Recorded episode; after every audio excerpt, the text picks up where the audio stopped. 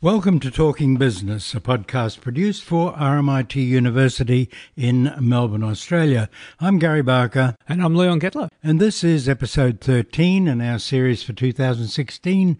And today's date is Friday, the 29th of April. And Leon, what's on the schedule for this week? Well, we've got a terrific chat with Russell Yardley. Russell Yardley is an old school technologist. Been around a long time. He talks to us all about what role technologists can play in the boardroom. Um, as advisors, but not directors. That's right. That's right. And uh, after that, we have a chat with economist Nicholas Gruen, and he's going to be talking to us all about evidence based decision making by policymakers. And he says there's not enough of it, and he propose and he has several suggestions of how to get it going. Yeah, one of his suggestions is very interesting. Just a trial, see if it works. But anyway, first of all, let's have a chat with Russell Yardley. Russell Yardley, I'm not sure if you calculate yourself as a geek or a businessman because you've been very successful in running businesses, uh, but they've been geekish, and yet you've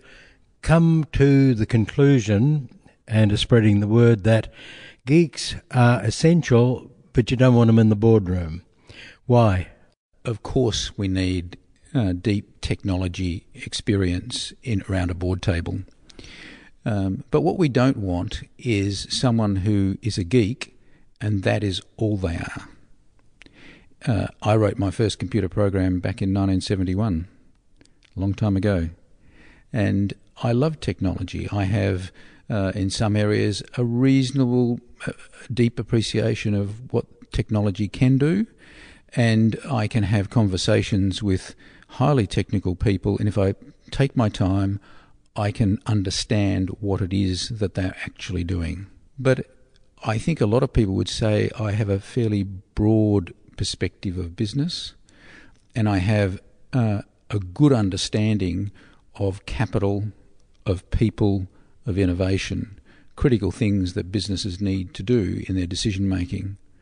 So I am part of a pool of people that boards might consider in terms of selecting a board member to fill a vacancy on a board. When you fill a vacancy on a board, you it's not a general application independent of who's already sitting around the board table. Every board is somewhat unique because it's the combination of people sitting around the board table, and it is that diversity and the ability of people to build trust and the ability to uh, really peel the onion to get to the bottom of issues uh, that is really important. Now, James Surowiecki wrote a great book, The Wisdom of Crowds, and he's a mathematician.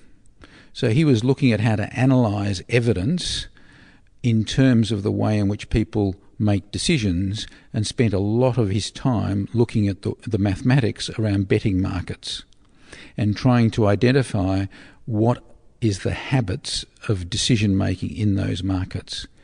And uh, James Surowiecki's conclusion was that if you had a group of people, each bringing personal and private information and independent information with others in that group, that the group would make a better decision than the most expert person that made up that group.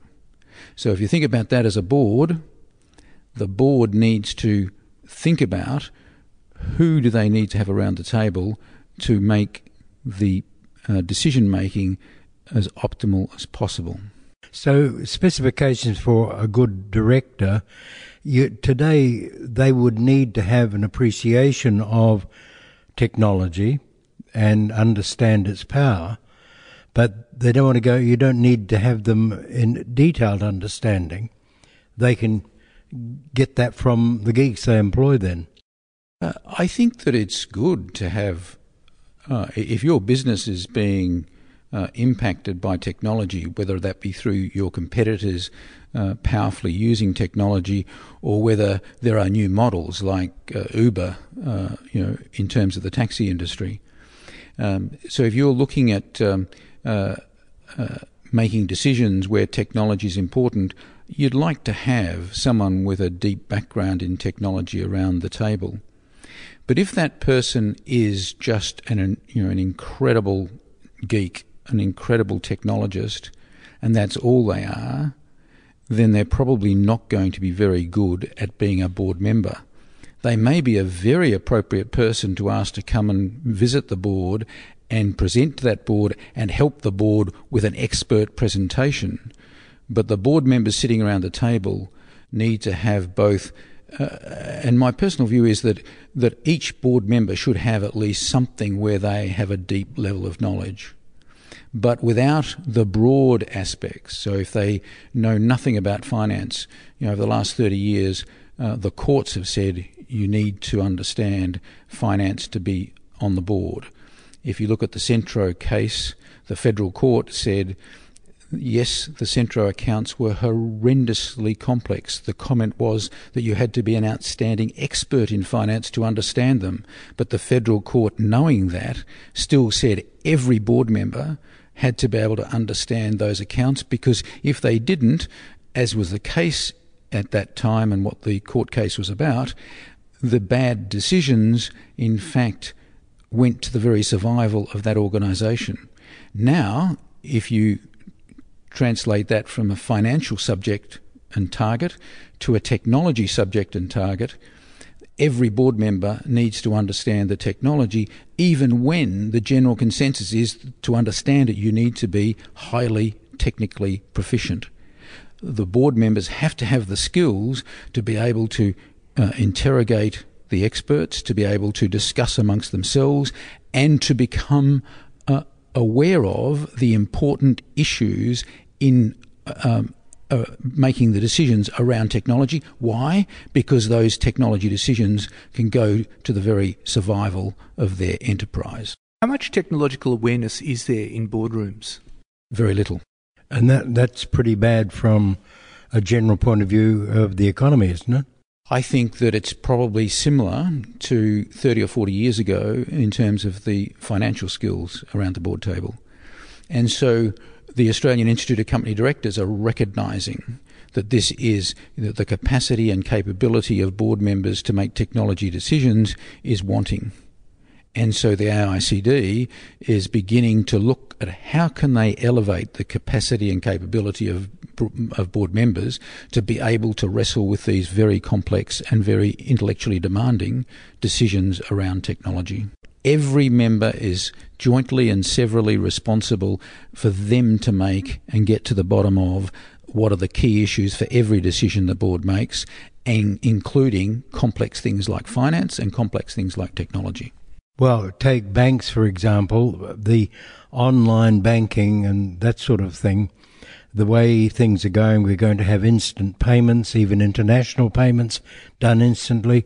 Technology, in a sense, has taken over banking uh, look, uh, if you look at people, you know, like Jane Hemstritch, who's been on the uh, CBA board since I think 2006. Uh, Jane has a very deep um, background in technology, um, beginning all those years ago at Accenture. They are very, very aware that um, the technology behind Bitcoin is actually going to the very heart of what banking is. If you think about what is the technology behind Bitcoin, and that is the distributed trust chain. Banking is about trust. It's an institution that you can deposit your money knowing that there are certain rules about how that money is treated and how you can get access to that to conduct a transaction.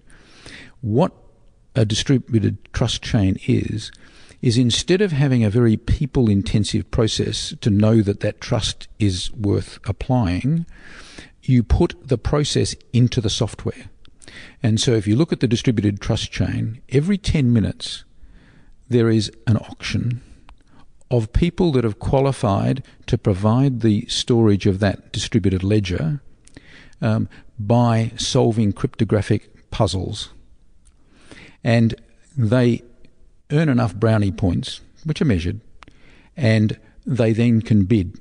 And 25 of those bidders are selected every 10 minutes to do a complete uh, st- store of the ledger for that of all the transactions in that 20 minutes uh, uh, that 10 minutes around the world none of the each of those 25 machines that are selected and the, the partners that are selected know who, who the others are so that the software itself has the ability to build the trust in the storage of that ledger. So if you go and check the ledger, it is you know, near impossible. You should never say that anything is totally impossible.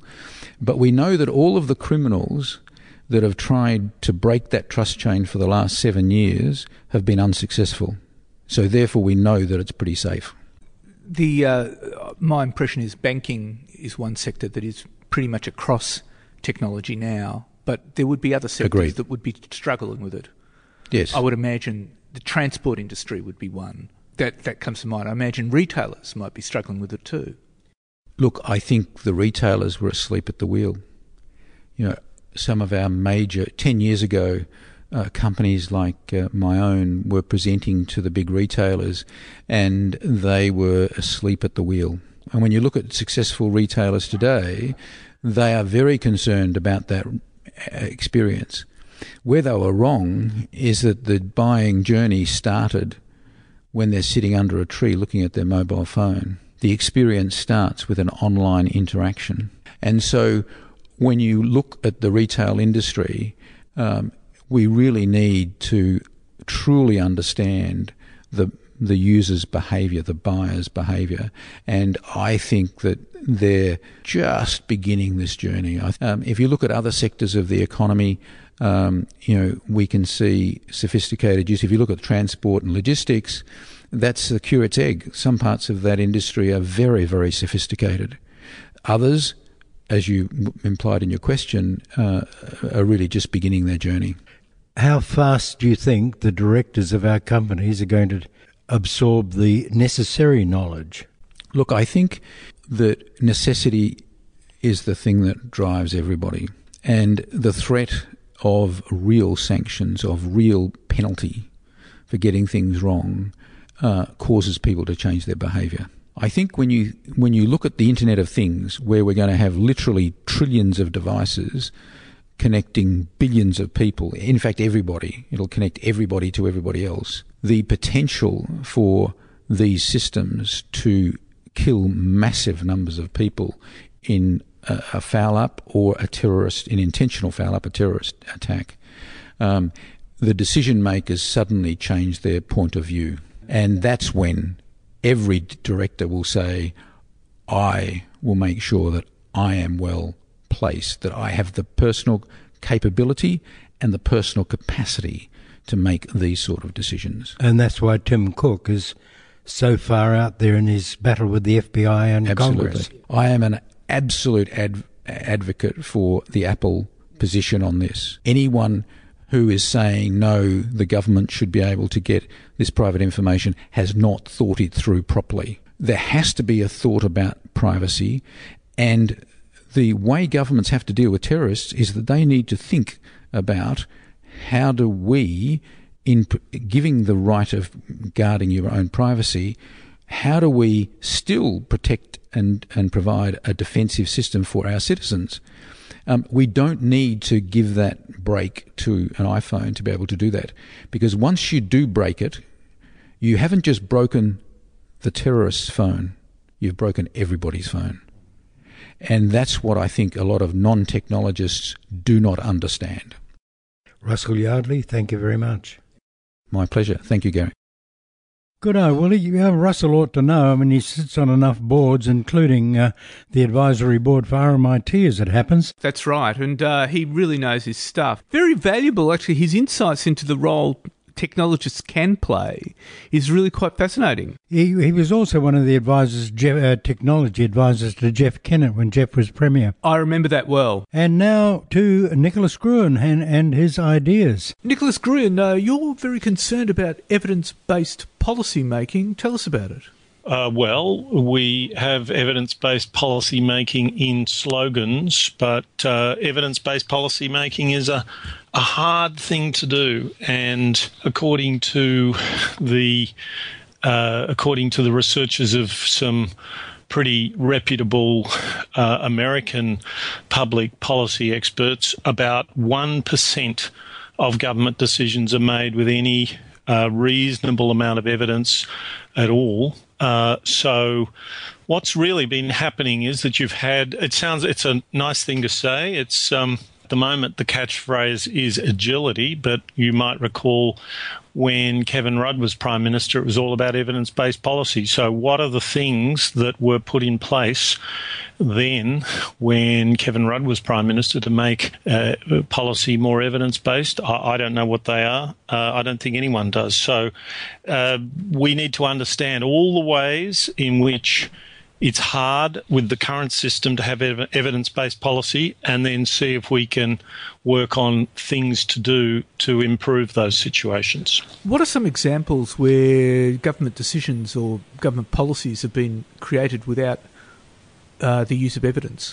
Well, uh, take job active. So, job active is the new term for something which used to be called, and I think most people still remember uh, it as the job network. So, this was uh, the privatisation of the Commonwealth Employment Service uh, by the Howard government early in the Howard government's term. I think that was broadly bro- broadly successful uh, change, but it anyway it came with all sorts of uh, problems of its own. One of the things that seems to be the case is that if you place people in a kind of highly uh, penal frame, if you if if the whole thing is couched as we're checking that you're looking for work, that it turns out that what evidence we have, which is still pretty weak, uh, suggests that for most people, not for everyone, but for most people, that actually harms our ability to get people back into work because it prevents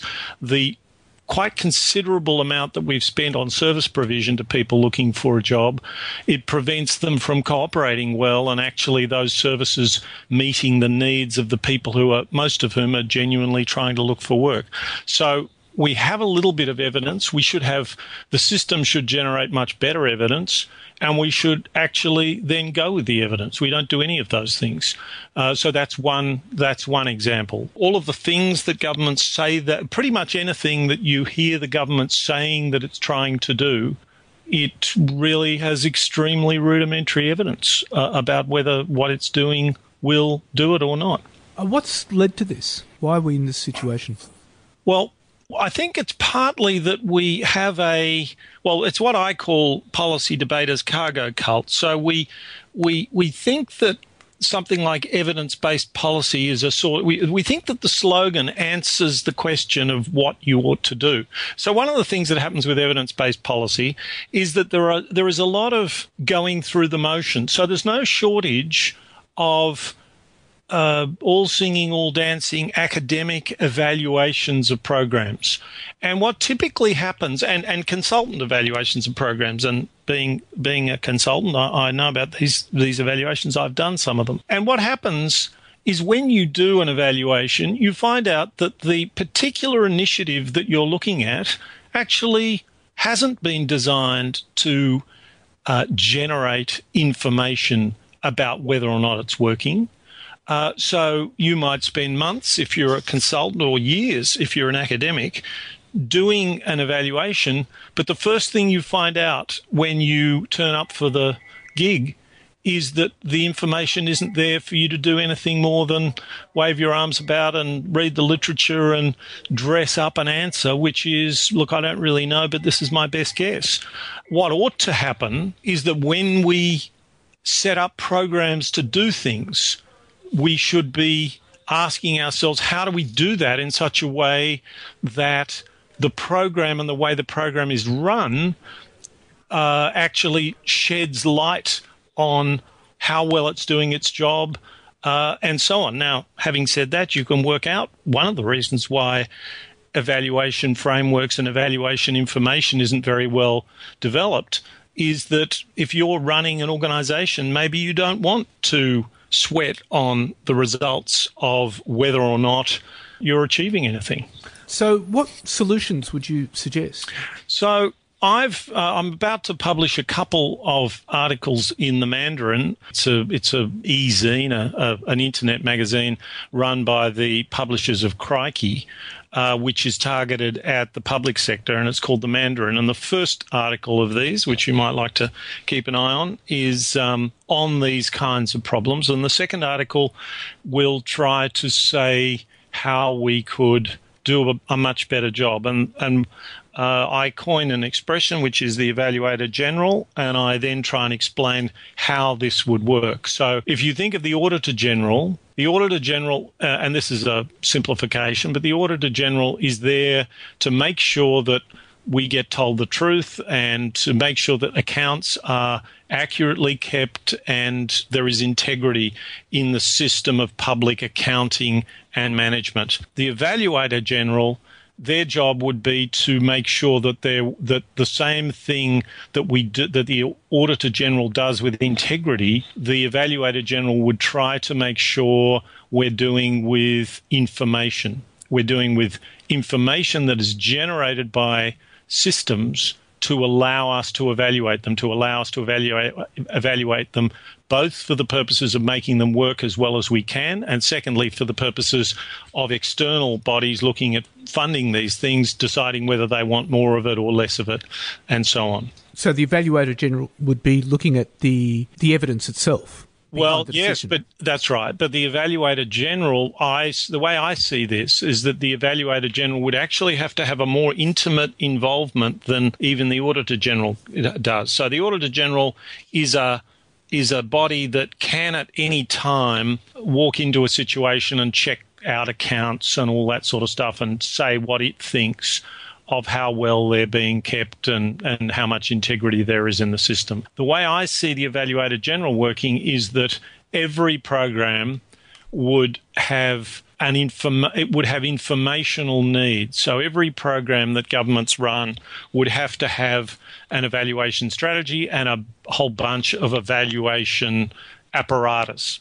And just as the Auditor General doesn't report to any minister but reports to Parliament and represent, in a sense, represents the people through Parliament, not and is not in that sense part of the executive. This is what would happen with the Evaluator General. So the Evaluator General would have some officers in every agency and uh, they would be the officers who at the moment are running data systems, eh, or some of those officers, data systems, and the sort of officers who would be producing or helping to produce what I regard as fairly dodgy external evaluations at the moment. And they would be there, they would be experts in evaluation, they would help the organization come up with really good means of evaluating its own performance and that would be built into the system. And and this is really crucial it would be independent and the information would go to the organization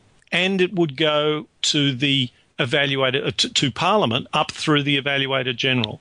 So in principle the public could look inside government and see what was working and what wasn't, and how how pro, you know programs would be developed to say improve the performance of Job Active, and we could read all about it and we could see whether it was having an impact on the actual you know on our on our measurement of whether Job Job Active is actually getting people to work faster, uh, whether it's better report, whether it's better reviewed by the uh, case managers, whether it's better reviewed by the the people seeking employment, and whatever else was in a sophisticated evaluation and performance management system.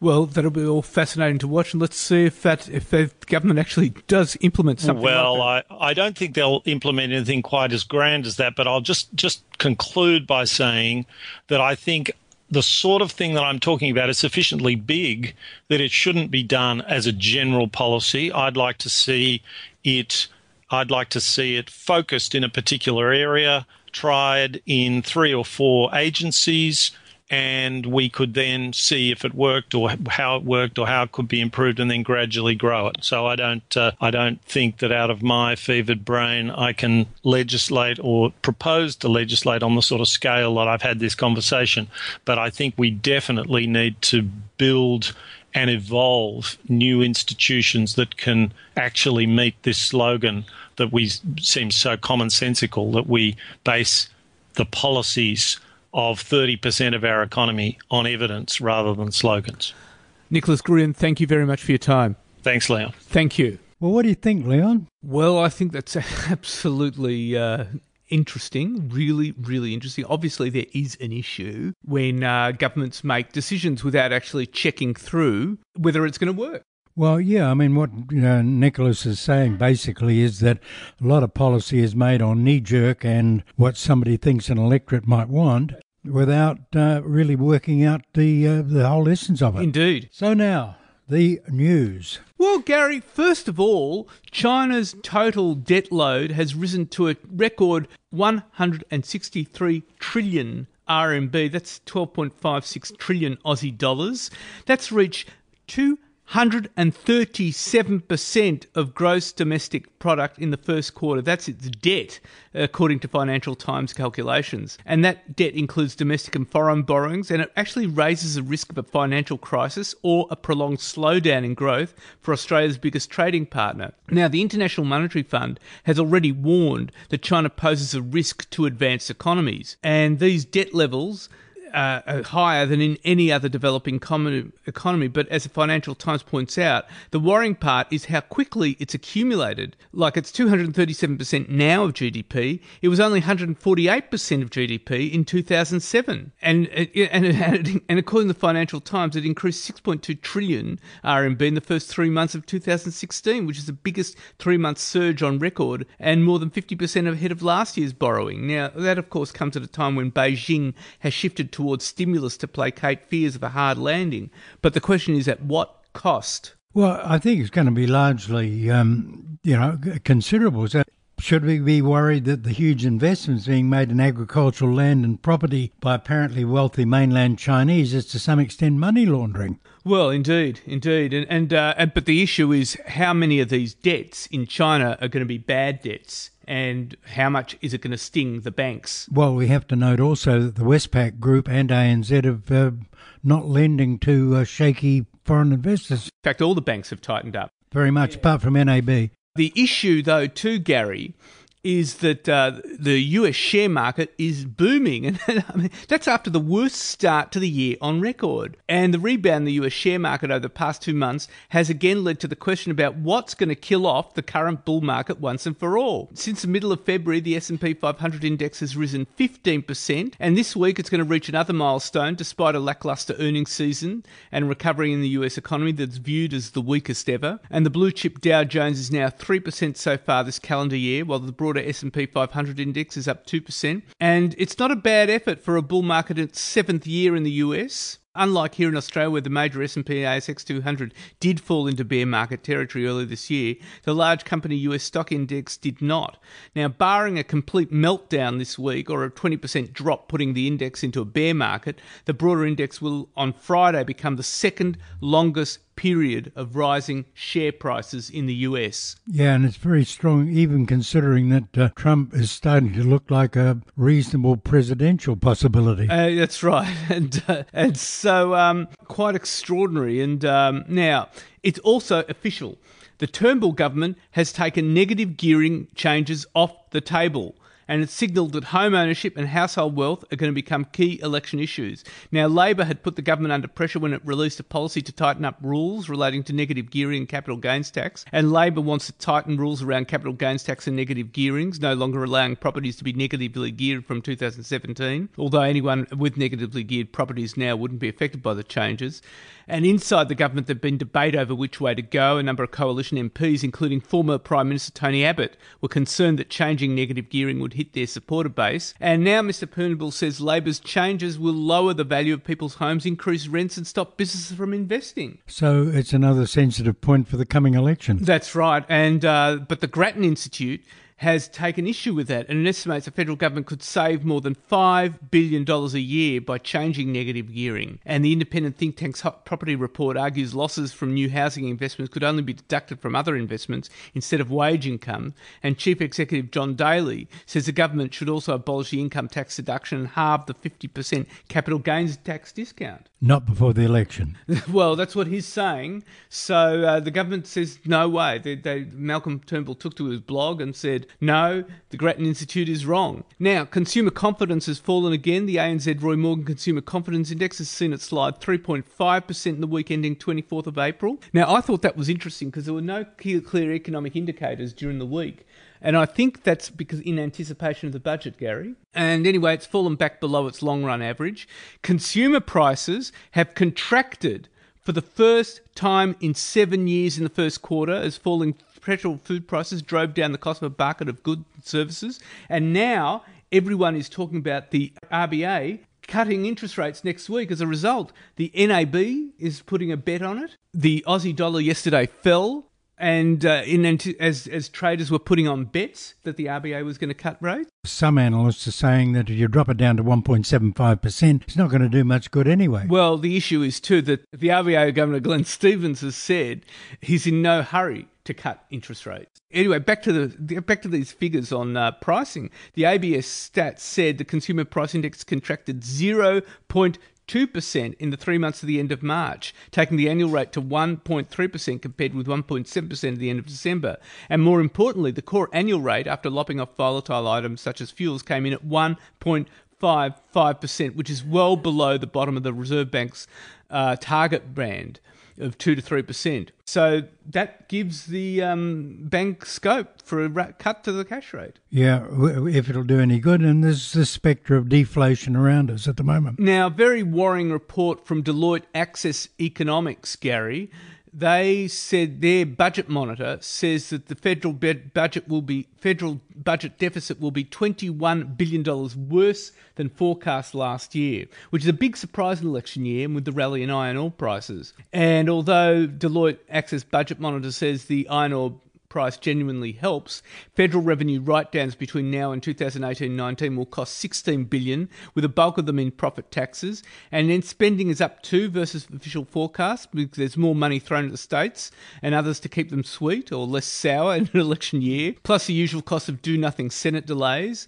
Both personal income taxes and spending taxes are expected to escape unscathed, but profit taxes have borne the brunt of budget woes in recent times, with shortfalls of 3.3 billion in 2017-18 and a larger 4.7 billion dollar uh, in 2018. That isn't expected to change. And the upshot, says Deloitte, is that total tax collections are expected to undershoot Treasury expectations by 3.5 billion in 2017-18, and then a further 4.1 billion in 2018. And in an election year the government has already reversed some previously announced spending cuts, and the report forecasts that the 2015-16 budget deficit will be 38.6 billion rather than 33.7 billion forecast in December. Now, of course, in the lead up to the budget, there's all sorts of speculation about what's going on, and the latest reports are that the highest paid Australians are set to receive two income tax cuts in next week's federal budget, setting the scene for an intense battle with Labor, which believes scarce revenue should be skewed towards boosting services and helping people on low incomes. Now, as well as honouring a promise to next year abolish a so called temporary deficit levy, which is a 2 percentage point tax increase imposed on earnings of over $180,000, the government is looking at raising the $80,000 income tax threshold, uh, where, which each dollar earned is currently taxed at 37 cents which gives people two tax cuts on higher income. Some uh, corporate news, and the Chinese led consortium looking to buy Australia's biggest capital company has some competition from a local property fund, Domacom. It's launched a crowd-funded bid to acquire S. Kidman & Co. So far, it's received 70 million in pledges to beat uh, China's Hunan Dakang's Pasture Farming's $371 million bid for Kidman. And it says 5,000 investors looking to have a social outcome for their investors have pledged between 2,500 and 1 million for the bid. Last December, it was pitching a $410 million crowdfunding campaign to self managed super fund investors to acquire Kidman. Now, the Shenzhen listed company plans to purchase 80% of Kidman Company, and ASX listed Rural Capital, Australian Rural Capital, will buy the other 20%, and all for 377.7 million. Now, Treasurer Scott Morrison has ordered an independent review into the China led bid. He's also signed an interim order preventing the sale from going ahead for 90 days, so it won't be resolved until after the federal election. And the previous foreign bid was blocked last year because of national interest. Now, Kidman, founded 116 years ago by cattle king Sir Sidney Kidman, has almost 11 million hectares of cattle stations, and that includes the world's biggest, Anna Creek. One wonders if the same uh, decision will be made that it's against the national interest. Uh, well, I think the Nats are going to be very strong there. Barnaby won't like it at all. No, he won't. He won't. Now, Australia's biggest milk processor, Murray Goulburn, has downgraded its profit forecast and the price it pays farmers for milk, and it's prompted Managing Director Gary Helou, Gary Helou to step down. The company now says its forecast for a profit of between 39 and 42 million dollars compared to the prospective forecast of 89 million when it floated last year. And in February, the company forecast a farm gate price of $5.60 per kilo of milk solids, and that's been revised down to $4.75 to $5 per kilo. And let me tell you, Gary, investors hammered Murray Goulburn yesterday. Their stock fell 42% to $1.24. Now, despite restructuring and cost cutting, video streaming pioneering firm QuickFlix has gone into voluntary administration.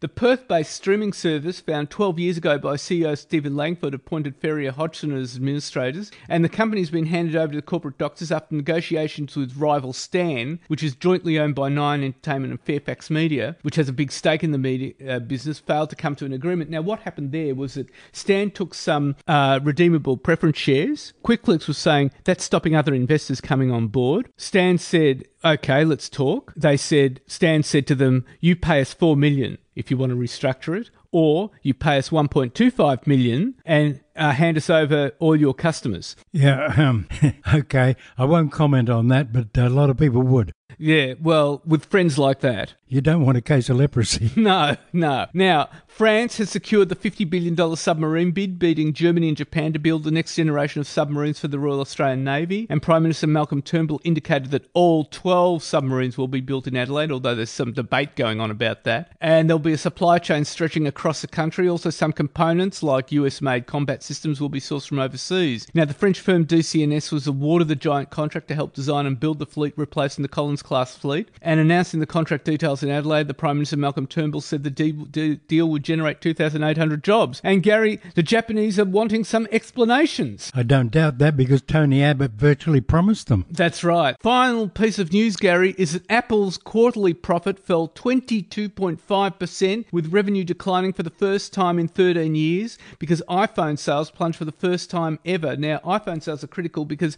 they represent 70% of Apple's income, and Apple's net income in its fiscal second quarter totaled 10.52 billion compared with 13.57 billion in the same period a year before. Revenue fell 13% to 50.55 billion. That's down from 58 billion. Apple said it sold 51.19 million iPhones. That was down 16.3% from 61.17 million units it sold the year before. And the fall in iPhone sales is a big concern because, as I said, it, they represent 70% of Apple's income. I don't know if it's cyclical or not, but one of the points about Apple is that uh, cash in the bank is $167 billion. That's right. And uh, CEO, uh, Tim Cook. Yeah, gave an interview in the Wall Street Journal when it happened. And he's pointed out that uh, when they went to the iPhone 6 and 6 Plus, everyone was upgrading. And in the later phones, no one was in a rush to upgrade. And that's why their sales are down. Yeah, the they've just now introduced a new small um, iPhone SE. There's a lot of optimism about that. So let's just see where that goes. Uh, that's it for this week. Uh, in the meantime, you can keep in touch with us on Twitter at Talking Biz or on Facebook. Next week, Gary, we're going to be having a chat with Andrew Brown from Jaganel. Very interesting company in uh, local in Australia, and uh, I advise everybody to take a listen. That's right. Talk to you next week.